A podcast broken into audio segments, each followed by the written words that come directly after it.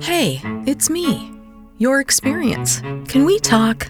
I think we can do more. It's time we got that graduate degree from Elmhurst University. With over 20 graduate degree and certificate programs, I can be your Elmhurst experience. Affordable tuition, flexible classes, easy to get to. In fact, there's a virtual open house Tuesday, January 11th. Go to elmhurst.edu slash choose Elmhurst. Your Elmhurst experience. I love it. Millions of despairing men, women, and little children, victims of a system that makes men torture and imprison innocent people. You cannot shake hands with a clenched fist. Produced by a nuclear exchange would be carried by wind and water and soil and seed to the far corners of the kingdom of God, the kingdom of heaven. It's one small step for man, one giant leap for mankind. We're not saying that planet Earth is coming to an end. We're saying that planet Earth is about to be refurbished, spaded under, and have another chance to serve as a garden for another civilization. Most of the people in here are just your reflections. They're your mistakes. 1776 will commence again if you try to take our firearms. One million of the planet's eight million species are threatened. You are what you repeatedly do. Therefore, excellence ought to be a habit, not an act.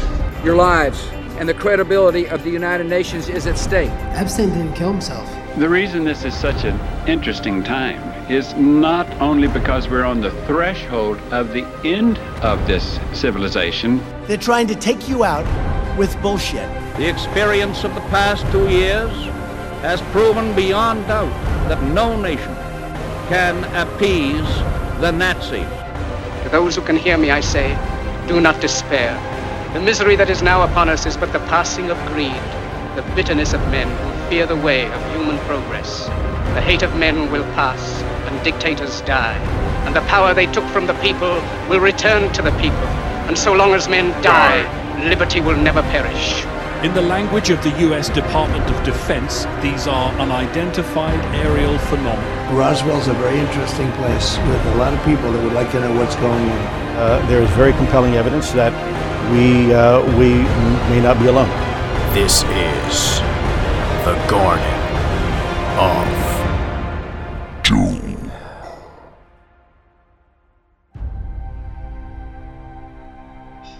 It's Levi Shore. Welcome back to Sweet and Good Torah. We are blessed to be joined today by the infamous, famous Jeff Lippman of the Garden of Doom. Is that right? Garden of Doom podcast? That's right. You really make it sound famous when you say, "Is that right?" Um, yeah. And, and, for those, li- yeah, yeah, yeah. I'm sorry, you go. and, and, for those listeners of Garden of Doom, yeah, we are doing a crossover today. So we are on Lon Shore's YouTube channel, Sweet and Good Torah. Um, and we're doing Garden of Doom also, and we have uh, another gentleman too, who Lon will introduce in, in a second. But yeah, we're, we're going to talk about some of the mystical and you know the th- things that we visit on the show time and time again the Nephilim, giants, floods, angels, demons, all that stuff. But both Lon and Moshe are much better uh, at uh, you know the the Judaical religious um, philosophies and and doctrine than I could possibly be. So uh, we're going we're, we're we're like you said we're blessed to have both of those gentlemen on uh, on on this crossover. So if you hear Lon talking about his show or me talking about mine, you're in the right place. Don't worry. Okay, so we also have uh, Moshe Cohen with us today, and it's going to be kind of like worlds colliding. We're, we're mixing matter, antimatter together. So we have Moshe as the neutron. He's keeping it all together. Hopefully, he's going to keep this thing from exploding. The world will be safe after we're done here. And uh, all right, so uh, Moshe, any uh, quick hellos, or I just want to dive in? it's, it's very nice to be here. Um, I know nothing. I know compared to the to uh, to the people here, I probably know very little. But I'm here. Uh, I I will say that I uh, I I've enjoyed the learning that I've done in in uh, the realm that we're talking about, and uh, and I felt that I felt that uh, living. Um, my life using the, the knowledge that I that I've gained, the little knowledge that I've gained, um, in this uh, part of the of, of Judaism of Torah um, has gained a lot and, and, and has, has helped me become what I I would say a better person than I would have been. So leave it Wow. at that. All right, so uh, so me and Jeff, we go way back to our college years, uh, freshman dorm at Emory University, and uh, I guess we both uh, held on to the love of the, the mystical stuff throughout the years. Should we start with one of your favorites, the Nephilium? Wanna- Should we dive right in? Or? Sure. The, the funny thing is, it's true. I, I've known you since 1986, but I don't think I've seen you since 1990. So, Yeah, I, it's been a bit. It's been a bit. yeah, World of Doom. yeah. let- So, uh, so the Nephilim in uh, in Lashon Hakodesh in Hebrew, the word Nephilim it means like the fallen ones. So we learn we learn more about them in the Zohar Kodesh, in the Holy Zohar. It tells about these two angels, Azza and Azael. So it's interesting. So they were talking to Hashem, they were talking to the infinite creator, and they were getting really mad at watching the human beings put down on planet Earth. And they're saying, "Oh, these guys are doing all kinds of errors. They're doing sin. You know, why? Why'd you create these guys?" And uh, and God, He says to them, He says, "It's not so easy. If you were in the physical world, you'll feel the temptation of all the physical desires." And He kind of like He kicks them out of Shemayim. He kicks them out of heaven, and He puts them, I guess, into some kind of physical body. And the Zohar says they come down to earth, and then the Torah says, right, they they uh, the Nephilim, what means the fallen ones, they have relations with, uh, they marry uh, human women, and, and they give birth to the giants. That is great. So, so the Nephilim are actually the, you know, the angels who strayed. They're not the offspring because that's that's the big discrepancy I get. I get a lot of times that the angels are one thing and the Nephilim are the giants, and then others are that the Nephilim are actually the angels and their offspring are the giants. You know, sort of demi Nephilim, if if you will. And by the way, what you just said is is also my interpretation. Um, but so I, I yeah. I'll say this though, just to interrupt. There are so many different versions of of different uh, or, or concepts that are brought out from this.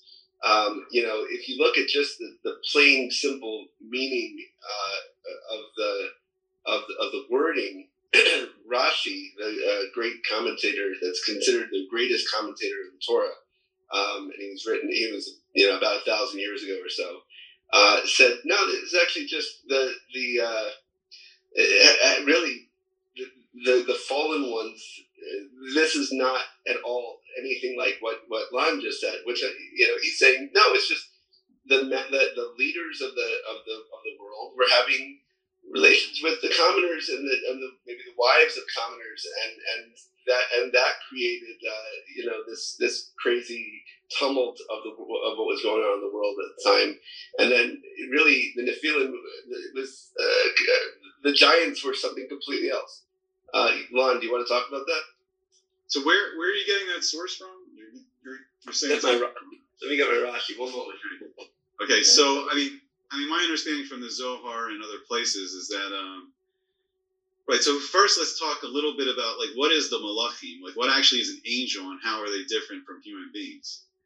So human beings in the physical world were made out of mainly elements from two components. We're mainly made from water elements and and earth elements.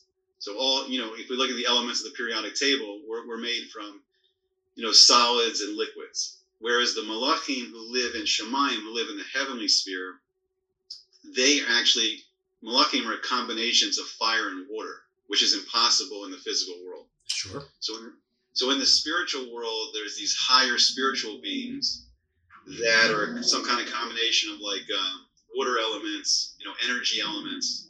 And I mean, they would look like some kind of like electrical plasma fire. Like it, it would kind of be out of our comprehension, but they can't come into the physical world unless they're in a physical body. So us too, like we're a soul, like we're a neshama. We're in a, we're a soul that's put into a physical body. So you need a physical body to be in the physical world. So my understanding is that Hashem created a physical body for these angels. Now these angels are also they're almost like spiritual robots. They don't have what we have called the Yetzer Hara, the evil impulse. We have an we we have a Yetzer Hara and a Yetzirah Tov, an evil impulse and a good impulse. And we choose between the two. So who we are is choosing between these two. You know, we have thoughts racing through our head. Sometimes we have good thoughts. Sometimes we have bad thoughts, and who we are. But angels, malachim, they don't have this. They completely are. You know, they serve the Creator. They serve God. They don't have any of that. You know, uh, evil. You know, impulse or good impulse. They're just pure and good in a sense that they just serve. They serve the Creator. But when they came into a physical body, I think they were given that Yetzer Hara and it like overwhelmed them. They weren't used to it.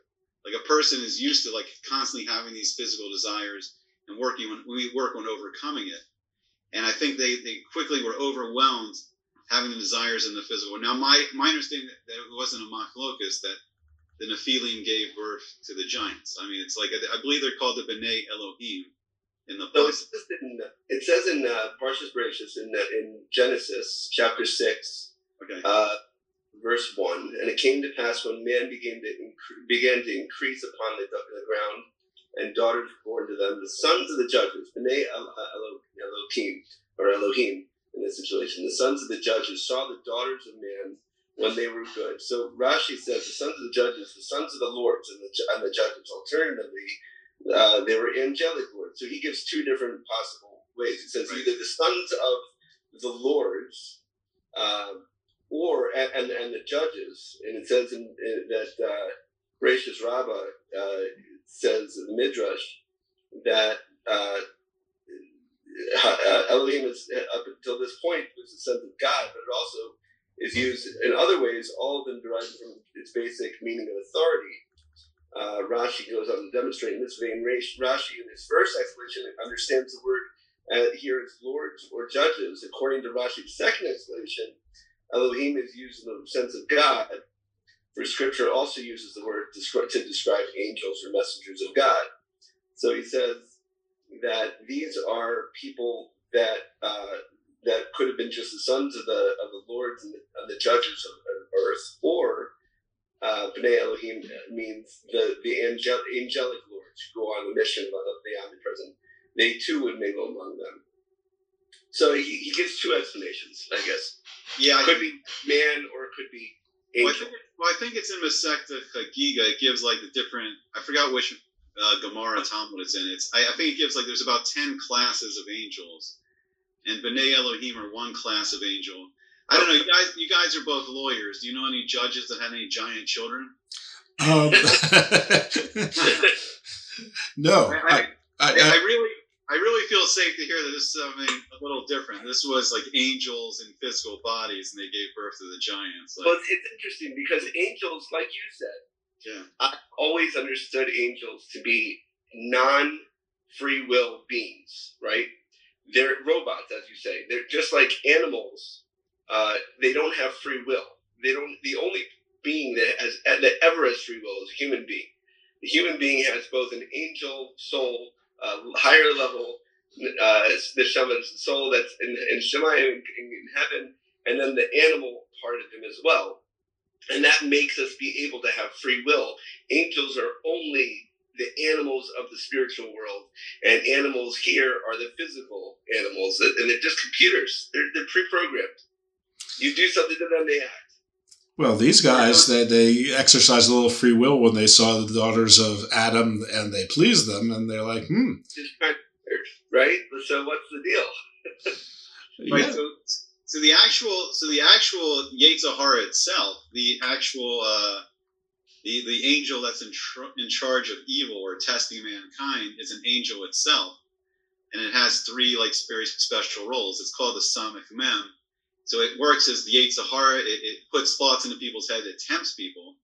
Then it works as the Satan, it works as the prosecutor. So in Rosh Hashanah, in the heavenly courts, it's prosecuting mankind, you know, trying to get a conviction. And then Chas v'shalom, if it gets the conviction, if someone's guilty on Rosh Hashanah and they get convicted and they don't get kapara, they don't get atonement on Yom Kippur, it works as the Malach Mabes, the angel of death. So that's one very special angel. So since the actual element of evil was a fellow like angel with themselves, I don't think they ever felt its effects when they were in heaven. And I think when they were put into a physical body, they were kind of overwhelmed with that new experience of being tempted to do evil. You know, I think it was overwhelming for them. Hmm. Whereas, like a person, yeah, I'm sorry. Well, how does that happen? Uh, I mean, listen, God's supposed to be perfect, and you know His creations would be perfect. Uh, this would, would this would make the angels imperfect. They, they, they, couldn't handle this. This is this is something that I mean, it's almost like the movie The Eternals, where the you know they didn't they didn't figure out that the deviants may uh, uh, you know s- stop eating dinosaurs and start eating people too. Uh, you know, uh, so uh, what, what what happened here? Any creation. That's a good question. That's a good question. Yeah. Any by God is created perfectly. So the question is, what does perfect mean? It's perfect for for what it's there to do. In this situation, if in fact these were two uh, malachim, two angels that were uh, acting this way, it was for a purpose for mankind, for whatever that purpose would be, either to learn something um, or to gain something for mankind to, to, to move along the history of mankind, which is has its ultimate end at uh, at Mashiach, at, at, at uh, the end of days. So it doesn't have to be that the angels have to act perfectly. God created us, and we don't act perfectly in any way. But the creation of man is perfect for what, what we need. We need reward and punishment. The only way to get reward and punishment is to be able to have free will and therefore make mistakes. So it's it's you know to say God is absolutely perfect. There's no question there. The question is what what is there? Should these angels be perfect in order to gain what God wanted to gain from them? Lon. Yeah, no, I would, I would agree with what Moshe is saying. I mean, I think we look back to the beginning of Bereshit, the back back to the beginning of Genesis, we see that Adam Harishon, Adam the first man, he was created to tend the garden. Like Hashem literally created a garden. He took like the, the best of the fruit trees and you know all the fruits and vegetables and put them into a garden. Like a garden designed by an infinite being, which is pretty incredible. And it means like the Gan Eden, it means the garden of delight, the garden of pleasure. And so we see our role, our job is to take care of the world and to be like Hashem gives us this great ability to be his partner. He left, he left creation slightly unfinished. He gave us a role to help bring it to completion. So that's a very powerful thing. So I think what I agree with what Moshe was saying.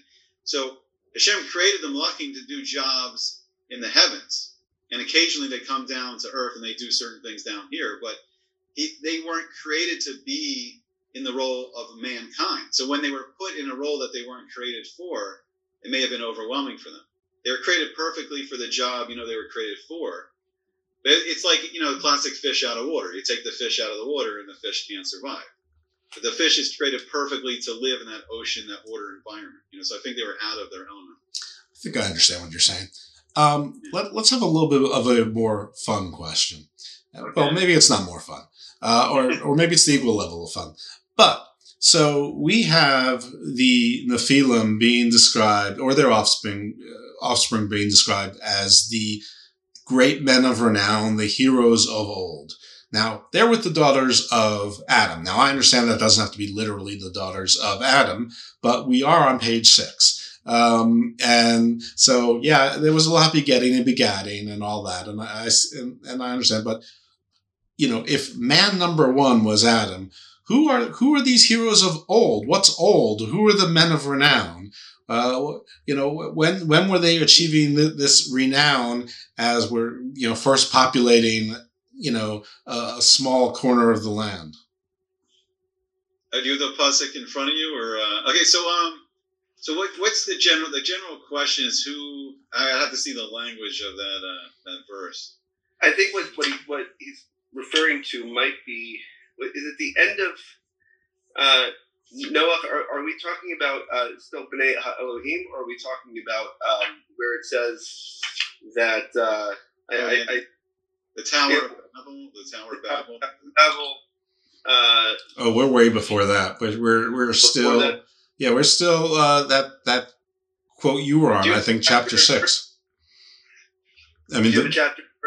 I do not, but your your verbiage was a little bit different, but it's similar. But I just to advance the story a little more too. So some of the uh, the giants, some of the offspring were very famous.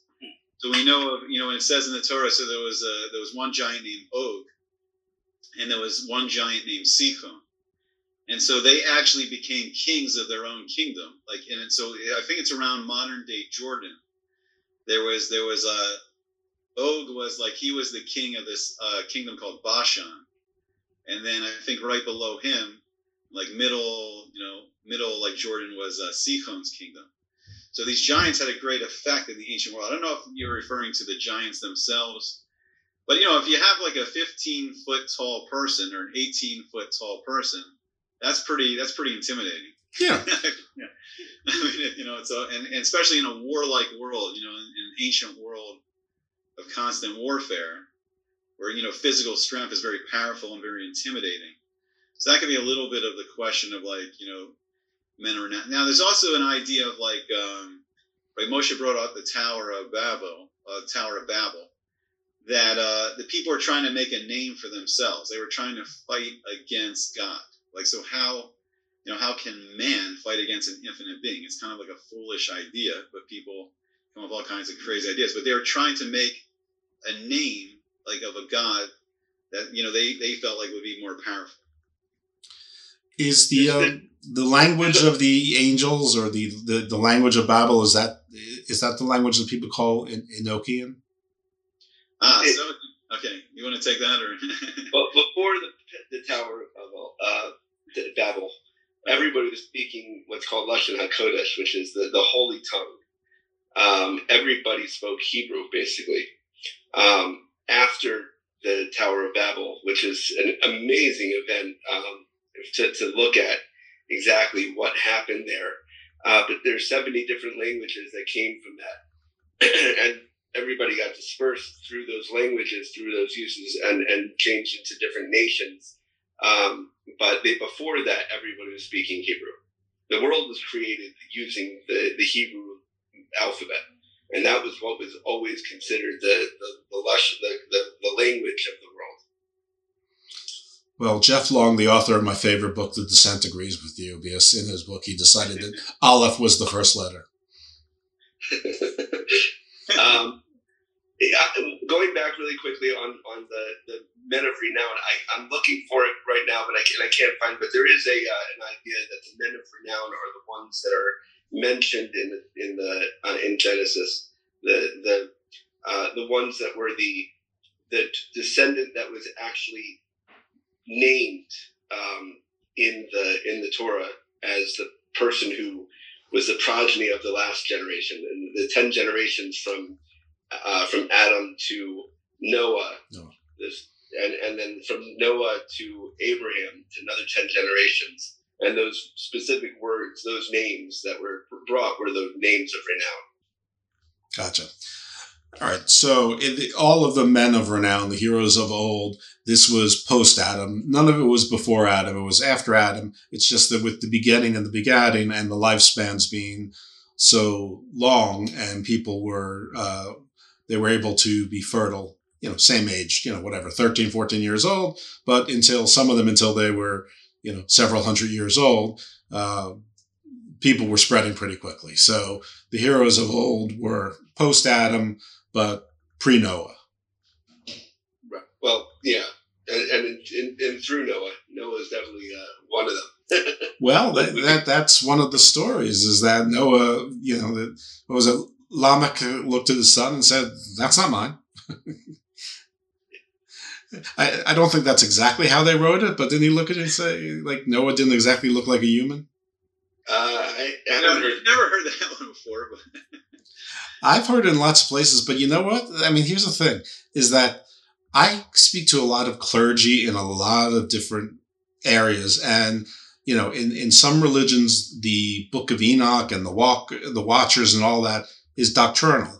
Um, I always thought it was, you know, the Dead Sea Scrolls. I always thought that that was Jewish doctrine too, but it's not. Uh, you, you know, um, apparently it's it's not at all. Though I guess it it, satisfies or serves some sort of uh, sourcing, some validation of of the, the covenant, um, but it's not.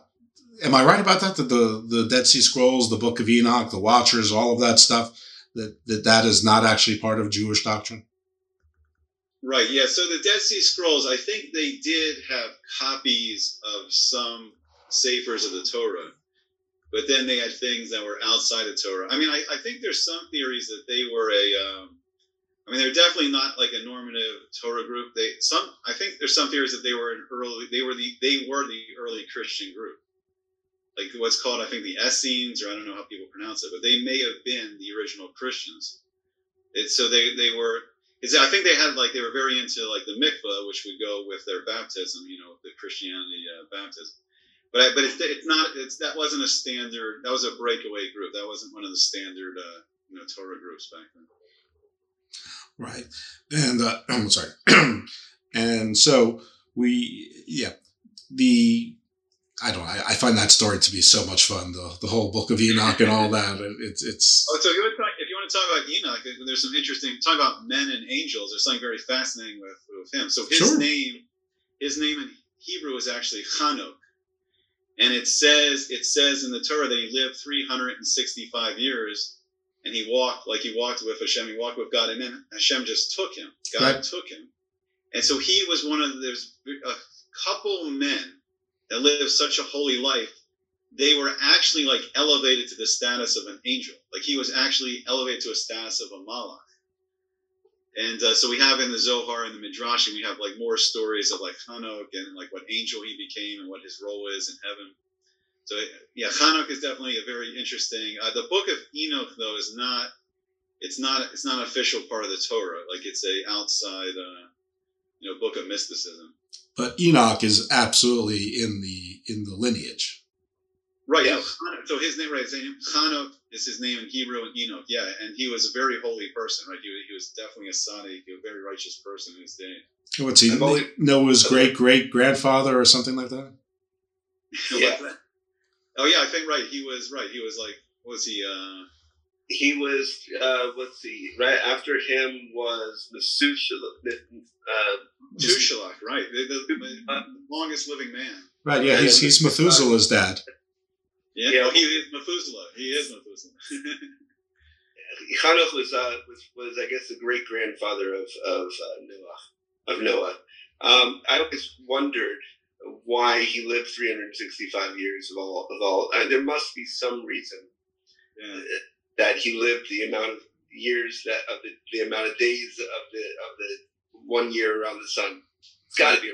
No, it's very. No, I, I forgot if Rashi said it or if it was in the Gemara, but they said that he, um, right, he was perfect, but the world around him was becoming corrupt, and if he had, and if he had lived longer, he would have been corrupted by the people around him. So Hashem took him then. I believe that's but, but yeah, but, it, but they're right. There's something very fascinating. 365 years, exactly connected to the solar calendar. It's like one, like one lifetime. You know, you know, one year of life, one lifetime. You know, a perfect lifetime, and right. So he he was he was taken. He was a so also another famous person that was uh like elevated to the status of an angel was uh, Elijah the prophet, like Eliyahu Hanavi. And then we we have uh, we have also in our tradition that the, the famous Kohen Pinchas, Phineas, I think in English, right? That he he him and Eliyahu, him and Elijah are the same person. He was also elevated right to the status of an angel. So we see all this. We, we're going we're going both ways. We're going the Nephilim falling down. we got the Aza and the Azazels, you know, falling down That we got we got some human beings that are living such a holy life they're going the other way they're elevating themselves into like an angelic status which is interesting right i, I love the description of of the vehicles that take them up to heaven. It's very uh it's very spaceshipy. Yeah i mean yeah the you know chariot of fire. Right so i mean what does that mean? I mean were we doing for plasma fire? I mean but i think we're doing for more of a spiritual construct. There's also an idea from the Kabbalah that as you start to get out of our atmosphere, things become less completely physical and they start becoming more spiritual. So, like, even the moon is somewhat maybe spiritual compared to like the physical earth we live in. And as you start going to the planets, they become maybe almost more spiritual than physical. It's very, I don't know what that means practically, but uh, you know, it's an interesting concept. I'm, I'm glad you don't, because I certainly don't either. I'm, I'm, not even sure what it means metaphysically. The the, the, the, the, moons and planets are more spiritual. Um, all right, so we have we talked about angels. What about demons? Do we have? Uh, does Judaism have demons? The dark side of the force. Yes. Going to go to the other side. Yeah. So let so let me real quick. Let me give a quick intro. So like to use like the Star Wars like analogy So there, there's a positive spiritual energy that we can draw into the world called like Tahara, Tahara and Kedusha, like pure spirit, pure, pure spiritual energy, holy spiritual energy. So learning Torah, doing the mitzvahs, we can pull this like positive energy into the world. And then, unfortunately, there's the other side. There's the Sitra Achra, the other side, the dark side.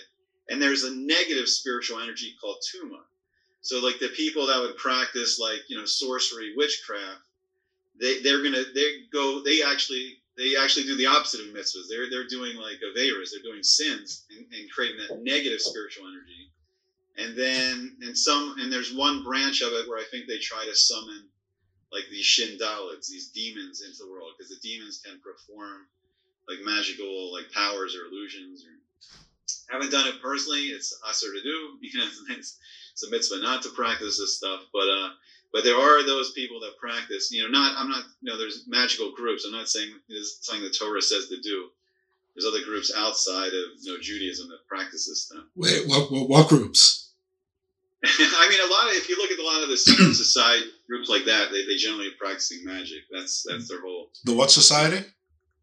If you look at different secret societies, like the history of secret societies, generally they're practicing magic. No, what which you know? Give me a give me a name of, of one or two. I don't know. You can pick. I mean, uh, I mean, there was Aleister Crowley, who was like a I think a famous sorcerer of the 20th century. I think it was Golden Dawn was was one of his groups. You know. I mean, you can look up a secret society sometimes, and uh, you know. Mm, magic. All right. Do we have a do we have a devil? Is there is there a devil? And is I'll just say he, uh, for lack of just to keep it simple, is he Satan? There's no devil. There's there's Satan, which is we call Hasatan, which Lon uh, spoke earlier about. Uh, it's a Satan, uh, which is a prosecutor uh, angel uh, you could also he's also the the uh, Malach Hamavis, which is the, the angel of death. He's the evil inclination, the, the desire to do evil that's put into man through that angel. Uh, to do to do bad, to do negative uh, things, to do the opposite of what you're supposed to do, in order to give us free will. But there's no devil in the way that uh, uh other religions would, would say that there's this this uh, uh, competent uh, beast-like uh, God-like character that's that's opposite of the good God. God creates all good and bad things, all good and evil. Everything comes from God, and God created Satan, the, the Satan, as well to do his job, and he does his job just like any other angel would do. And without him, we would not be able to do the good and get the reward because we if we didn't have that free will we wouldn't have reward and punishment. It would be pointless. The creation would be pointless. So he does his job. You could almost say begrudgingly although he doesn't have the will to do anything other than what god wants him to do.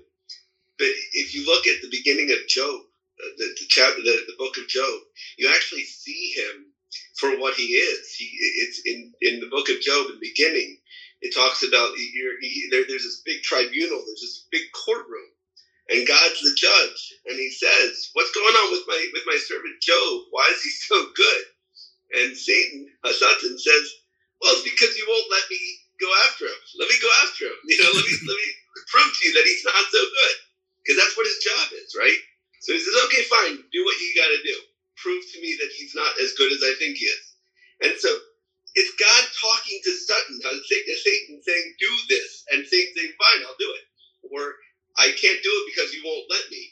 So it's clear that God is instructing Satan to do what he does.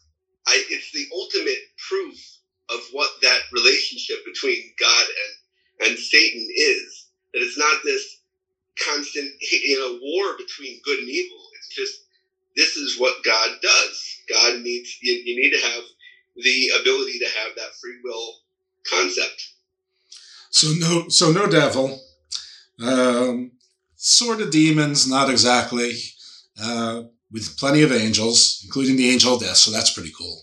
Um, what about heaven and hell? We got, do you got a heaven and hell in, in Judaism? Right.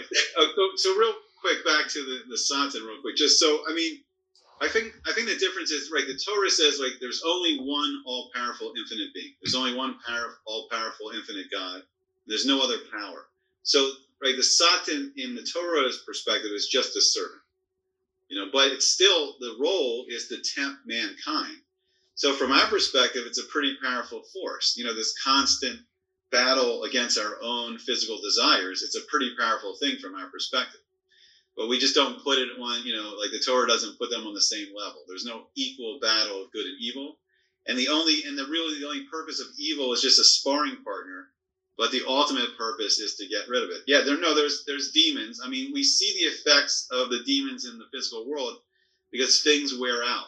Like when you go to your closet and one of your clothes is like unraveled, you, you know, you don't know how that happened. It was like there was spiritual beings unraveling that thing or destroying things, making things older, making things worn out. We see the slow physical destruction. Now, scientists may attribute it to time, but there's actually spiritual forces that have the destructive, you know, job too to make things wear out in the, in the physical world. Things are fine there. Um, there is a hell and there is a heaven, but there's an interesting distinction that I think Christianity kind of has like you're either going to hell or you're going to heaven. Um, from our perspective, we have Olam Hazeh, we have this world, and we have Olam Haba, the world to come. So really, the goal is that we want to transform this world back into the Garden of Eden. We want to transform this world, the physical world, back into this spiritual paradise. That's the goal. Now, heaven and hell are kind of like almost like when the, when the, neshama, when the soul leaves the body, a person may need some purification of their soul, and they go down to Gehenna. They, there's seven levels. They go down there and the soul is purified, it's it's it's hell. I mean, it's, it's horrible suffering. No one will ever want to go through that. And then there's seven levels of heaven where the soul can wait until you know everything's fixed on this world. So they're not the ultimate destinations. They're they're they're you know I don't know. They're like transit stations of where the soul is. You know, if the soul has elevated itself in this world, they can go to one of the, the heavenly you know realms to wait or Chas v'shalom, if the soul needs purification, they have to go to one of the you know the, the hell realms to like purify themselves. And I think it says like in different safers, there's like a very cold part of Gehenna and a very hot part of Gehenna. There's, there's both these punishments. You know? and, and the pur- the purpose is not just punishment. Boom, you're punished for the rest of eternity. It's not the purpose of this of this at all. That would not be a loving God who made that by any stretch. Uh, the idea is that in this place you will regret what you did because the idea is bringing the spiritual bringing the physical world back to its spiritual beginning in, in, in Gan Eden, the Garden of Eden.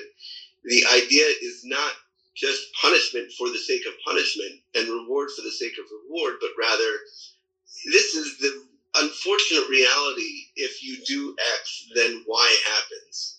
So don't do X, but if you do X, re- realize it and stop and think and try not to do it again and and do do uh, repentance. But if you happen to not do repentance, God forbid, after doing such a thing, you might, when you die, as it says in the uh, in, in the beginning with uh, in, in Cain and Abel, then then the sin will be over your will, will crouch over your uh, your your the opening of your grave, uh, and uh, and and so it's there and it'll be dealt with, unfortunately, in the worst possible way.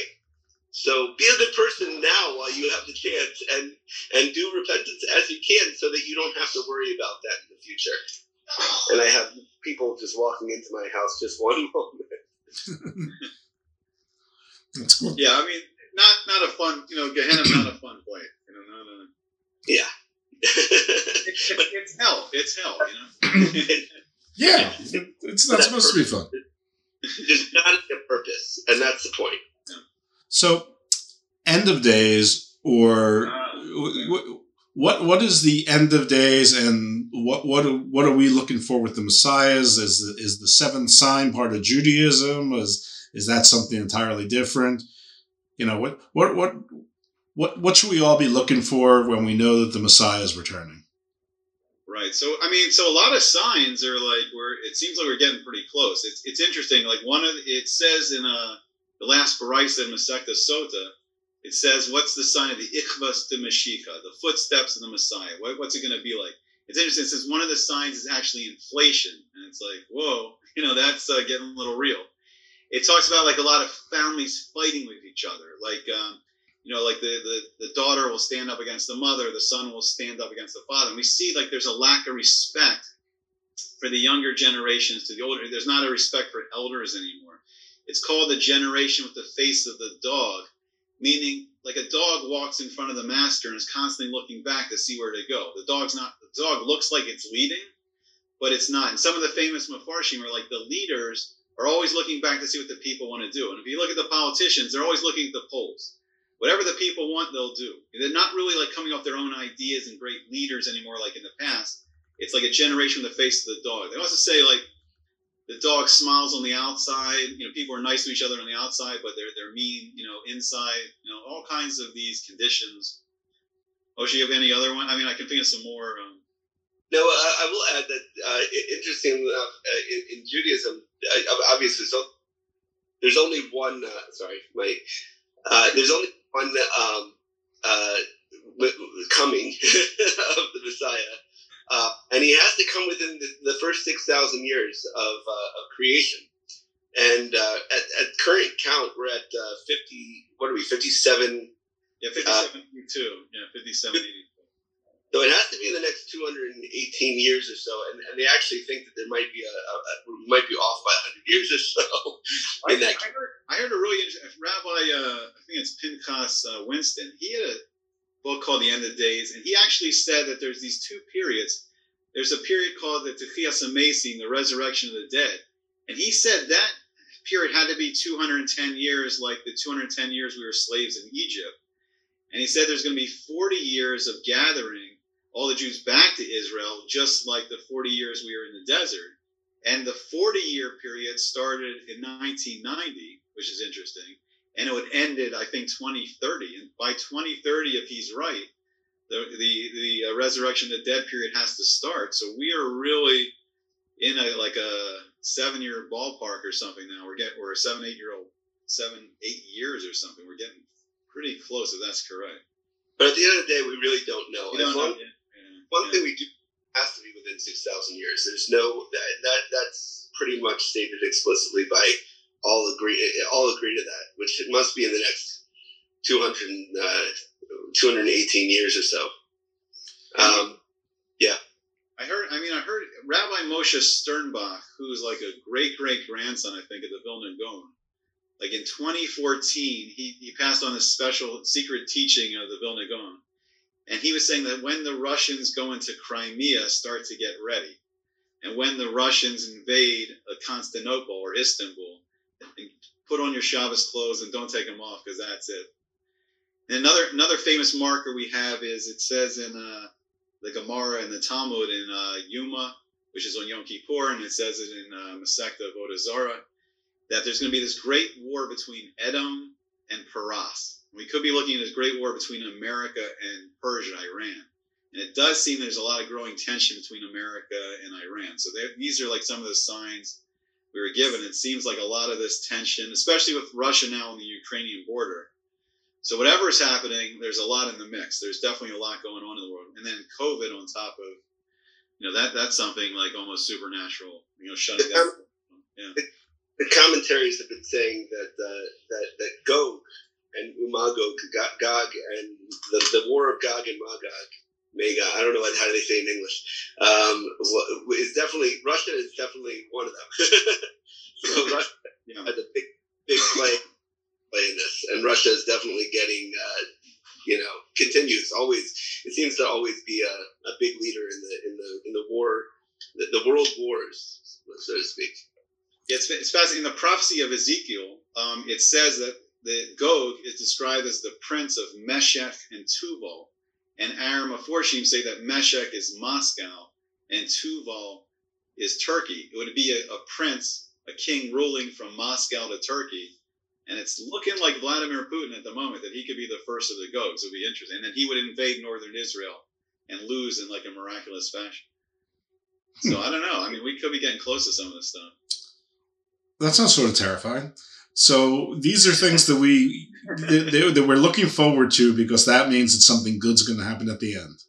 I I hear what you're saying. It's like, yay, war. No, it's not a great thing. I mean, it's like, but I think the the thing that we're looking forward to is going to the peace, the world peace. That's also, you know, that Hashem's promises in the prophecies that there's going to be these wars, which is not going to be so great, but mankind finally getting along with each other and, and and seeing a real peace in the world is really what we're hopeful for. That's like that's what we want to get to. And at the end of the day, also literally at the end of the day, part of the unintentional pun. But at the end of the day, as long as somebody has um, as much trust and knowledge that God is is doing whatever is going on for good, it doesn't really all the stuff that's going out on around that person, but that can be completely terrifying, and it seems very terrifying from you know what it says in Ezekiel and and others. Um, if you believe, if you truly believe, that it's not going to affect you. It's not going to terrorize you because you know. It's just the question is, how much do you really believe? And the more you believe, the, the less terrifying it'll be. And and there's the possibility that it can happen through peaceful means. It just seems unlikely these days. Hopefully, I'm wrong. Hopefully, through peaceful means. No, one of the great protections, the Gemara says there's two great protections in these days. There's learning Torah and doing mitzvos, but there's also doing gemilas chasadim, doing kind acts for people. And really, like that's the fix. We see we see the signs are like you know the people fighting with each other, families fighting with each other, you know inflation. So it's like everyone's trying to make so much profit off each other that everything's so expensive. But really, the fix, how it all gets fixed, and maybe I mean I don't know if it's possible you know we avoid these great wars, but it's as simple as people just getting along with each other, people just being kind to each other. That's what God's really looking for. That's what it's been from the beginning is you know we see in the Torah the, the fighting generation after generation, but the fix is fighting against the Yetzer Hara, fighting against our own physical desires, and being kind to each other, connecting with each other, and we, and we have been giving these incredible tools like right here we're on this internet, we can see each other you know different locations. We have a chance to talk and come to understanding and you know and, and pick people up and cheer people up, and that's the great fix in the world, you know. Toward, you know, it's even better for the three of us because we actually all live in the same city, but with this, we never actually have to see each other. So this is great. Speaking of, uh, of picking each other up, I'm going to stay on this, but I have to do carpool, and I'm going to go. I'm going to go outside. I'm at, at one point. I'm probably going to get off of my Wi-Fi. It's going to it's going to be a little bit hard to talk to me for a brief moment, but I'm going to be uh, driving towards carpool, so I apologize now. Well, oh yeah, be safe. yeah, that, that's fine. Life happens. Um, all right, so Wally's going to do something very non-mystical, like carpool. Um, is what is Jewish mysticism? Is there is there any Jewish mysticism? Ah, yeah. So right, it's like it's like what's called the light side of the force. You know, the whole you know the, the Jedi, the Yehudai, you know, the, the, the Jews. You know, the so I mean, so the, the Torah has four different levels. There's the level of Peshat, which is like the basic literal meaning of a Torah of a Torah verse. The next level we get into Midrashim, and it's called the level of Remes, where it hints to the secrets and the mysticism.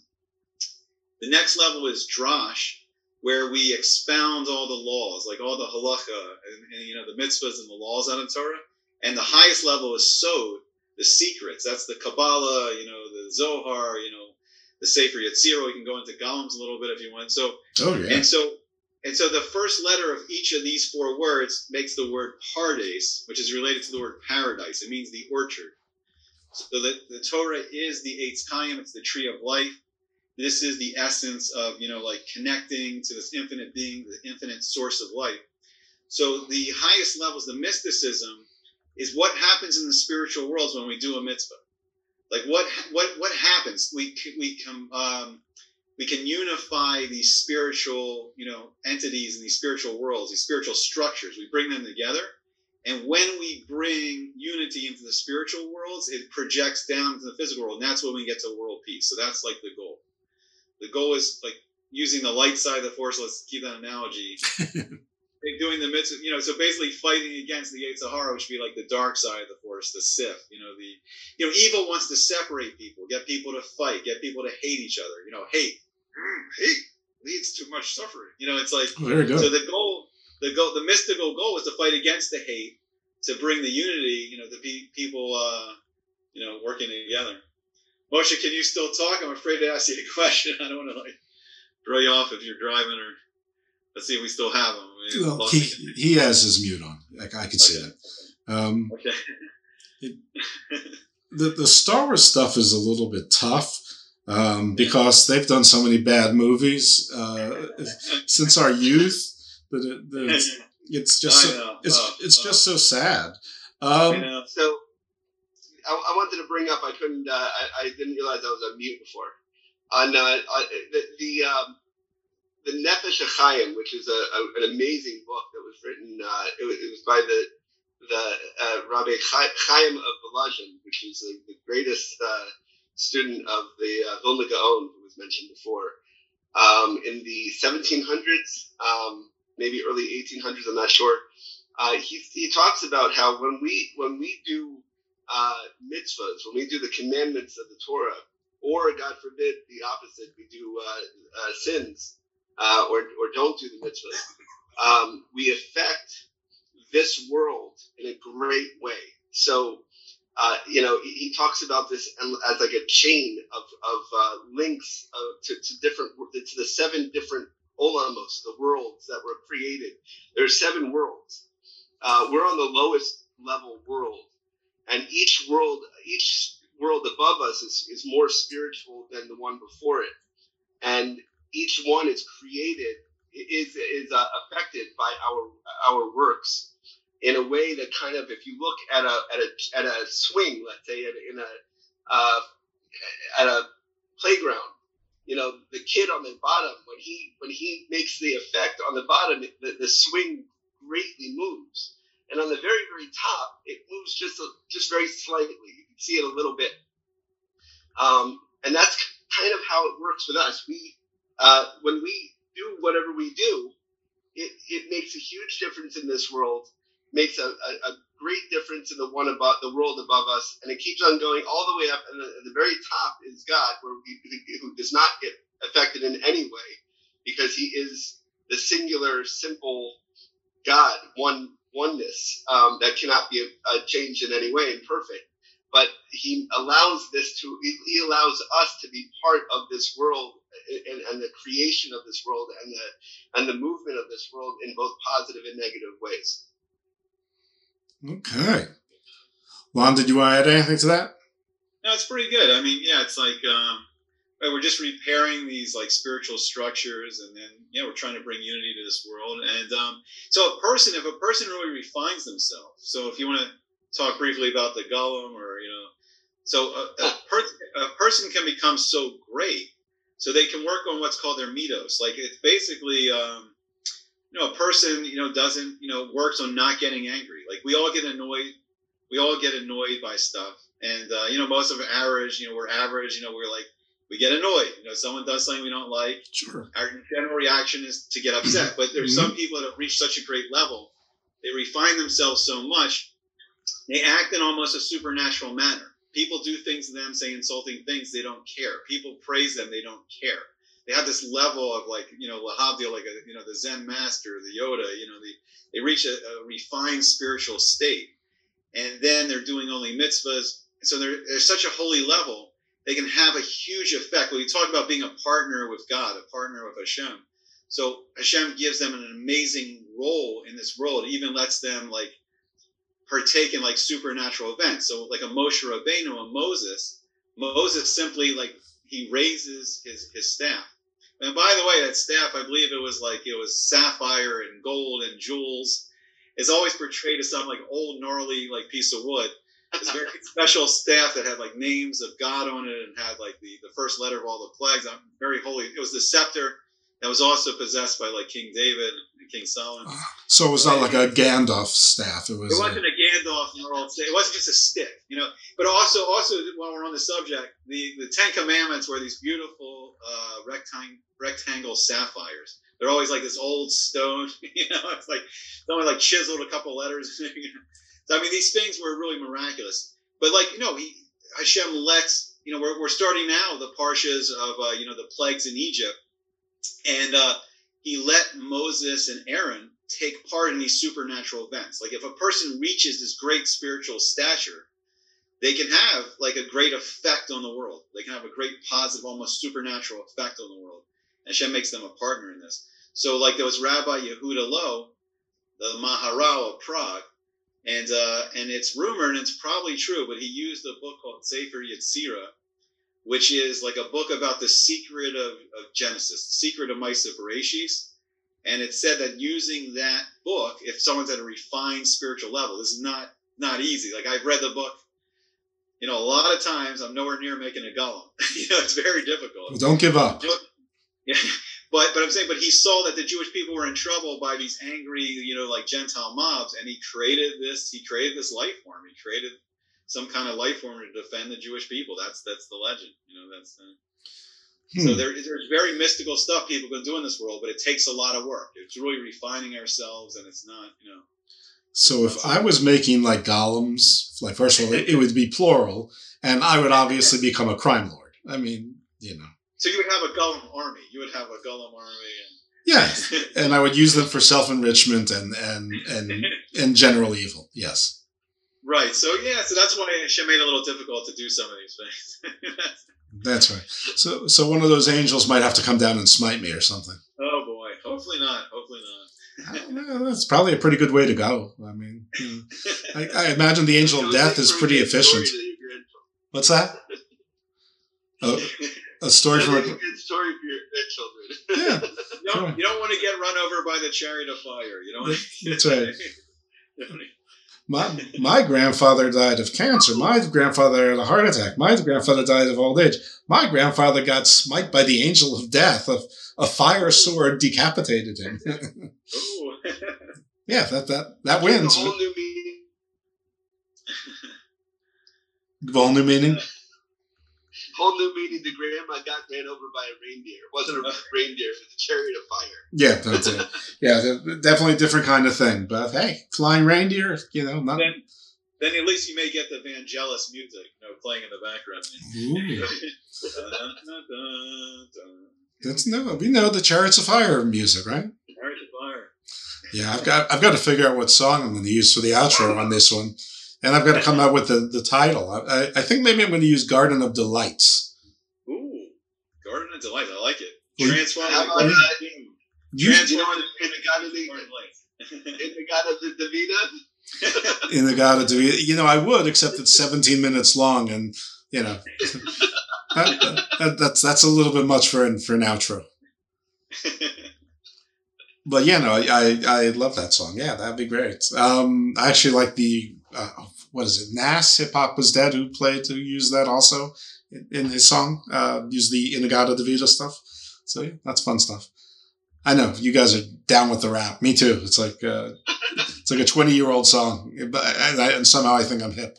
Um, that's the that's the illusion of middle age. Yeah, yeah exactly.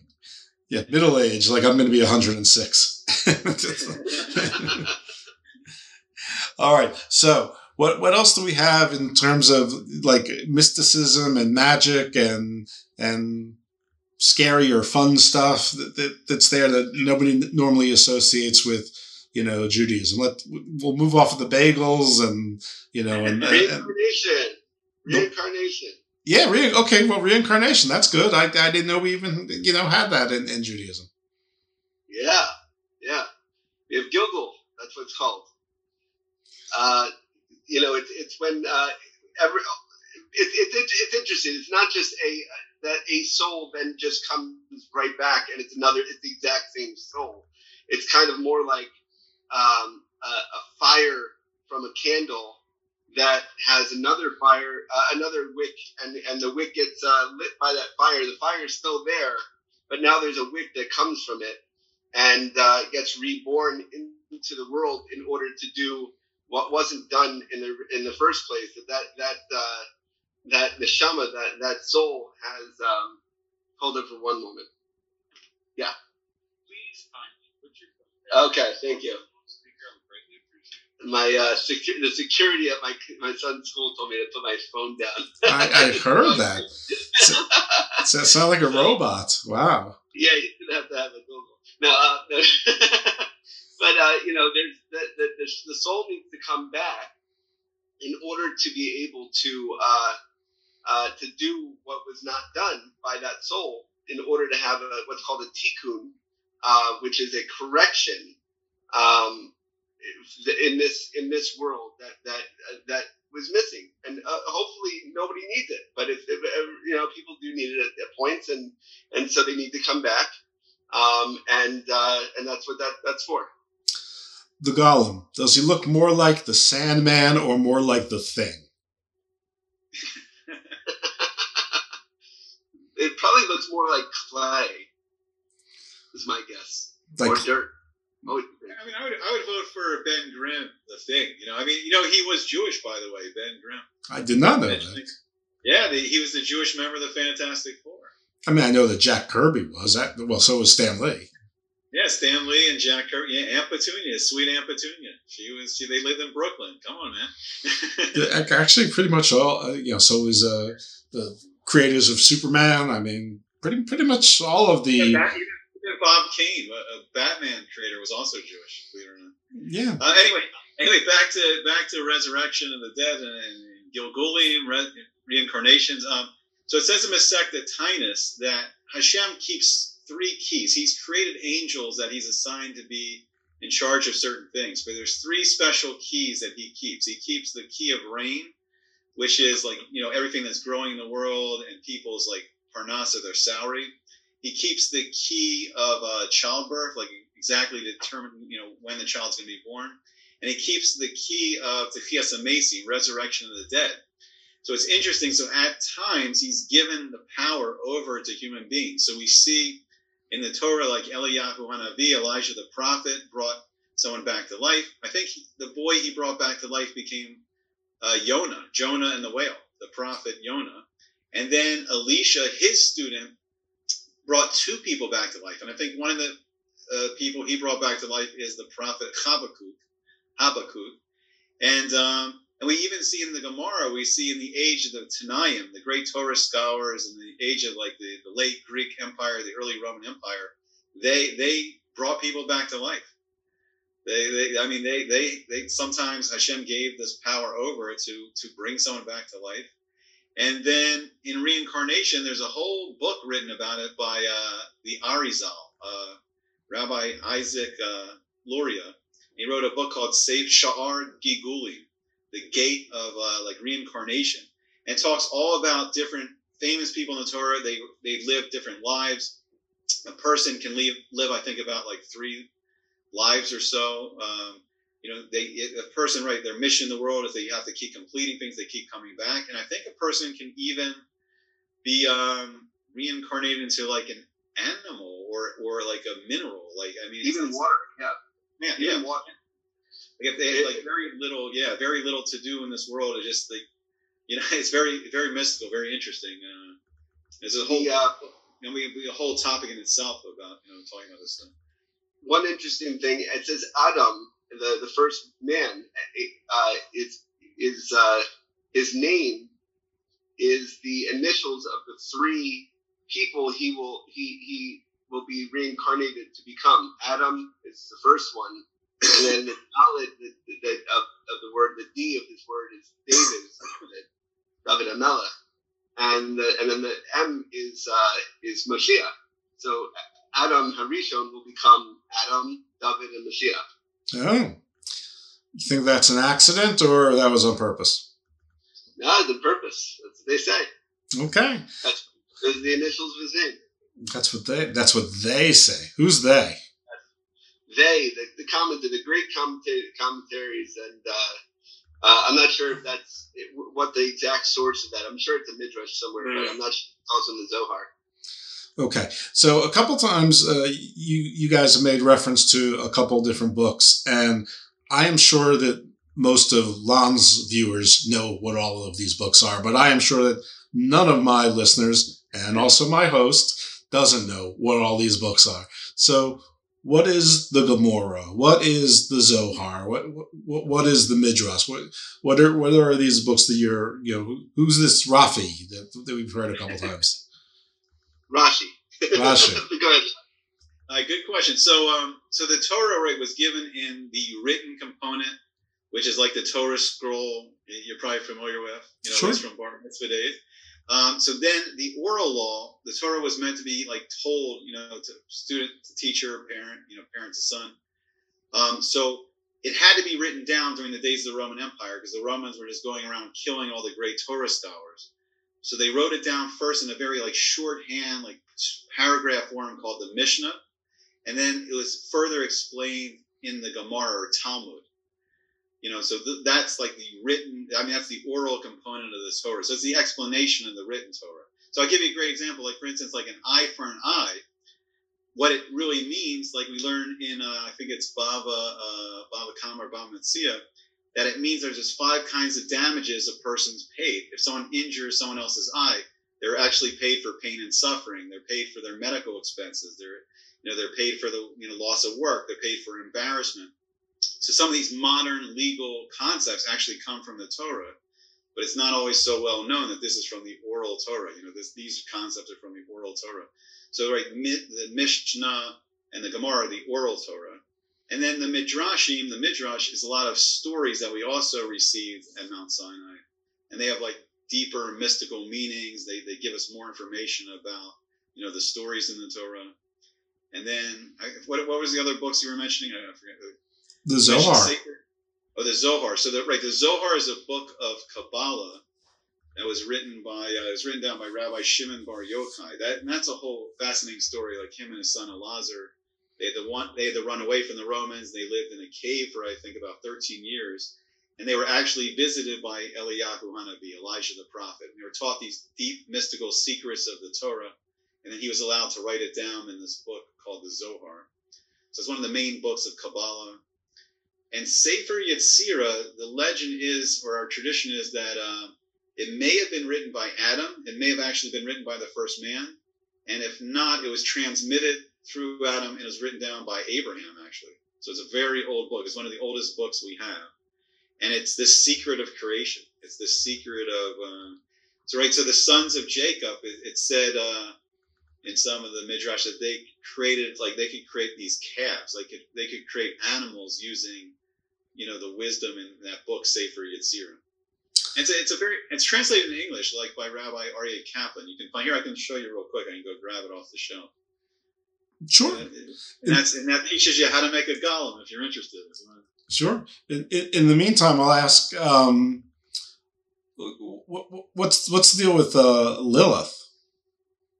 So uh, a few people won't actually talk about. Um, it's the, it's, it's a midrash. Uh, it's there's this interesting. If you really look at the the, the words of uh, of Genesis, the beginning of uh, of the creation of man, is kind of almost two different uh, stories of how how, how woman was created. Um, and there, the midrash basically says, well, actually, Eve was God, was Adam's second wife.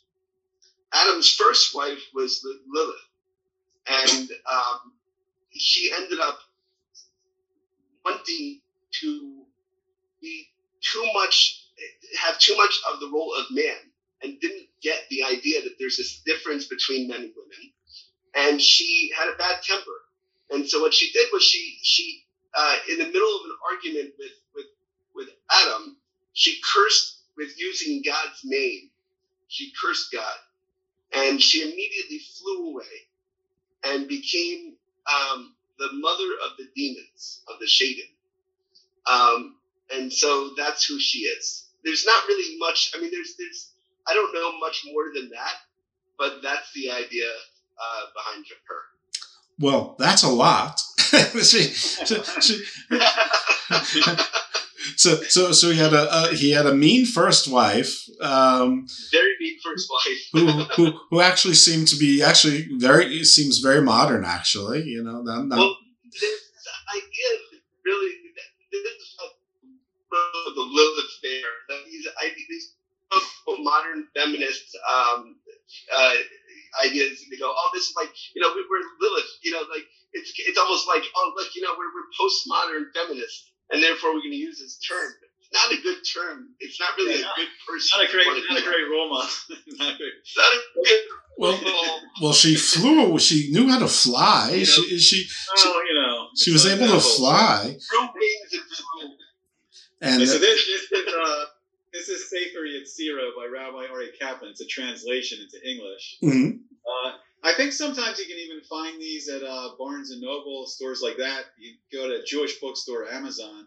But this is it. This is this teaches you how to make the golem. Not so easy, but uh, you know, if you want to get going on your army, you gotta. know, yeah, I just need the right motivation. Yeah. you- That's the trick. That's right. So it became the mother of monsters or the mother of all of the, the demons. So demons, yeah, the mother demons. Yeah. I don't know. You're saying not a good role model. I'm, I'm thinking that's that's Not a pretty good role model. pretty That's- accomplished. that's- So so is she still out there? Is she still out there somewhere? She's still out there. Yeah, she's still out. Yeah. Oh, this is great. We we should be looking for her. Have fun. Have fun. Yeah. You're on your own with that one. Okay, fine. I don't. I, I don't get it. I, I I think she would be very useful, especially you know in defending Istanbul or whatever, Al- along with the golems. I mean, you, Yeah. need, you need different phases. Uh, Yeah, Uh, you know, the- everyone go through their, you know, mother demons phase, you know, like golem phase. all right. So, is is there a lost tribe of Israel? Could be There's, ten. uh, Could be ten. ten of them. Yeah. Ten lost. So Yeah, now now weren't there twelve tribes? Right. There's 12 tribes of Israel. Uh, Yehuda, Judah, and Benjamin, Binyamin, um, and half of the tribe of, of Levi, Levi, um, are, are, are here, are known as the Jews. Um, most of them, other than the, the tribe of Levi, really, uh, nobody knows really if they're Yehuda, Judah, or, or Benjamin. Uh, the, the Levi, there's a tradition um, of who the Levites are. Um, and uh, I'm one of them. Uh, I'm a Kohen, which is a, a priest. Um, and we have a very good tradition on those. The other 10 tribes were uh, were taken away by Sanherib. I don't know how you say that in, in, in English. Sam San, I don't Yeah. even know how you would say it. I don't know. Uh, it, from the, the tribe, the, the, the country of Ashur, uh, Assyria, uh, took them away and enslaved them, and then moved them to wherever they are, and they they got scattered and they they got, and they got lost, and we're still hope, hopeful to be able to meet up with them at some point. But uh, the, the prophecy is that they'll they'll, they'll be comes and they'll be they'll be known who they are. There are people walking around right now. They don't even know that they're that they're the, the, the you know Bnei Israel. They they don't know that they're children of Israel, but they will be found out, and then they'll be uh, they'll come back. They're our brothers. All right. Do we have any idea where they might be? Right, so they could be. It's possible they just like are assimilated into other nations. Like for instance, like there's Jews from Ethiopia, so they may have been from one of the lost tribes, and then they slowly started re, you know, attaching themselves to the Jewish people. They had Jewish, Jewish traditions in Ethiopia. I think there's a, there's maybe a possibility that the tribe of Manasseh, one of the sons of Joseph, is is living in India. So there could be they just got very assimilated into nations. There's also a more mystical thing that they were actually like taken to this like mystical land, and there's like this river called the Sambatyon River, which is this river that's like very like a violent river with like rapids and rocks shooting everywhere. And then only on Shabbat, only on Shabbos does it calm down and is tranquil, but you can't cross it because it's Shabbos. So there's a mystical that these ten tribes could have Hashem took them into this more mystical land that we can't quite you know get to. I you know I don't know. I mean, so they could just be assimilated into other countries and kind of almost forgot they were Jewish, and they'll re reemerge when Mashiach comes. They'll be found, or they could have been literally taken into a more like metaphysical, mystical place, and then they'll be brought back. You know, I don't know. It's very uh, you know pick or choose what you like. What if Lilith got them? Oh, sure. that's for sure. I mean, I think that we need to we need to have an uh, what's the word an expedition to find her to make sure that the, those tribes are okay. No, this is this is the time. We got to build our, our golem army, get our troops together, and go looking. Fight off Lilith and the hordes. And That's right. The time has come. See, you were waiting. The time has come. Yeah, maybe Lilith wants to rejoin the fold. You don't know. Oh, she could be very she, she, could be very useful. You know, she you know creates demons. Yeah. But, you know, demons can be useful engines. I would think. I, I don't know. I'm I'm just saying if it's end of days. You, you want to marshal all, all, you know. You want to marshal all well, your forces. Well, it's pretty much the opposite of what of what uh, demons are. Though, by the way, it, they're definitely not useful. oh, okay. What actually is interesting, King Solomon had said that he had control over the lower beings and the higher beings, and that he had a ring, I think, with one of the names of Hashem on it. He can control. He controlled the king of the demons, Asmodeus, I think the, the name was. He actually controlled it, but then then this demon. So you don't want to mess around with demons. The demon actually like shot him way out of the palace, and he like it was a commoner for many years until he returned to the throne. So, you know, you catch the demon with the ring, and the demon, you know, kicks you out of your own palace. So it's a dangerous game playing around with the demon. So you're saying the King Solomon had a ring that controlled demons? I, you know, now that I said it, I, I, I understand they would hear that part of it. yes, that's very Tolkien. So there, so there is a ring out there that has Hashem's name on it that can control the king of the demons. Yeah. What? That's so. That's so. Okay.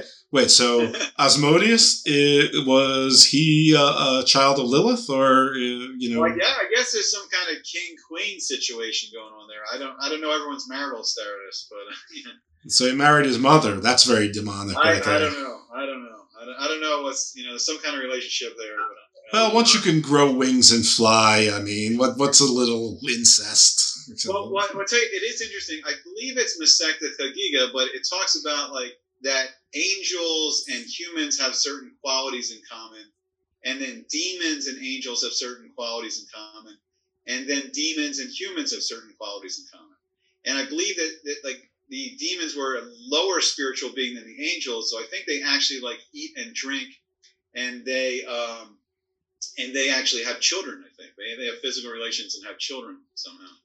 Yeah, Shadim are. I am going to have to wrap this up soon if that's okay. Is that? Uh, yeah, I know it, it's fine. I was actually wondering how long your show normally goes because I, I didn't want to go over your normal length. But, but if you enjoy it, I mean, we can always have a part two sometime, talk about some more mystical stuff. It's all up to you. Yeah, I think it was great. It's just you'll have to lead because I don't know what the other mystical stuff is. So, but that's okay, up. Well, but but you know, demon rings, and uh, you know we got a lot of stuff coming down the pike. No, that, that that'd be great. Lord of the Rings and Gollum. I mean, come on. I mean, no, it's yeah, it's fantastic. This is this is all very yeah, it's very Norse. This is great. Um, okay. All right. Well, thank you, gentlemen. Thanks for allowing uh, me to do this crossover. Thanks for bringing Garden of Doom into Good and Sweet Torah. Uh, and uh, Moshe, thanks for bringing your knowledge. You lied to us in the beginning when you said you know nothing. You know plenty. I already knew that. I was going to call you a liar early on, but I decided to not call you a name and let you prove yourself a liar. So there you go. The, the more you know, the more you realize you know very little. that, that, that's the whole purpose of my show is that I know that I know very little and I find people who can tell me so I don't have to uh, look for the answers myself. All right, so hopefully we, this will be the first of many crossovers, Sweet and Good Torah and Garden of Doom, and, and Moshe's expertise. All right, great. So, All right, we'll talk again soon, guys. Thank you so much. Have a great one. You All too. Right, bye bye. Conja conja cicek de mi cabeça. La luna me se escureció, la mar se.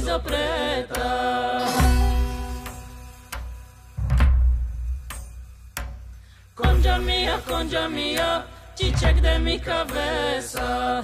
La luna me se escureció, la mar se hizo.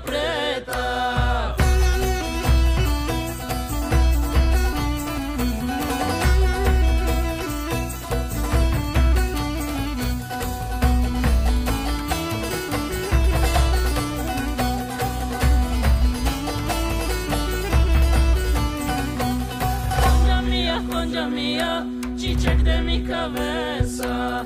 La luna scorasio la Marseiso preta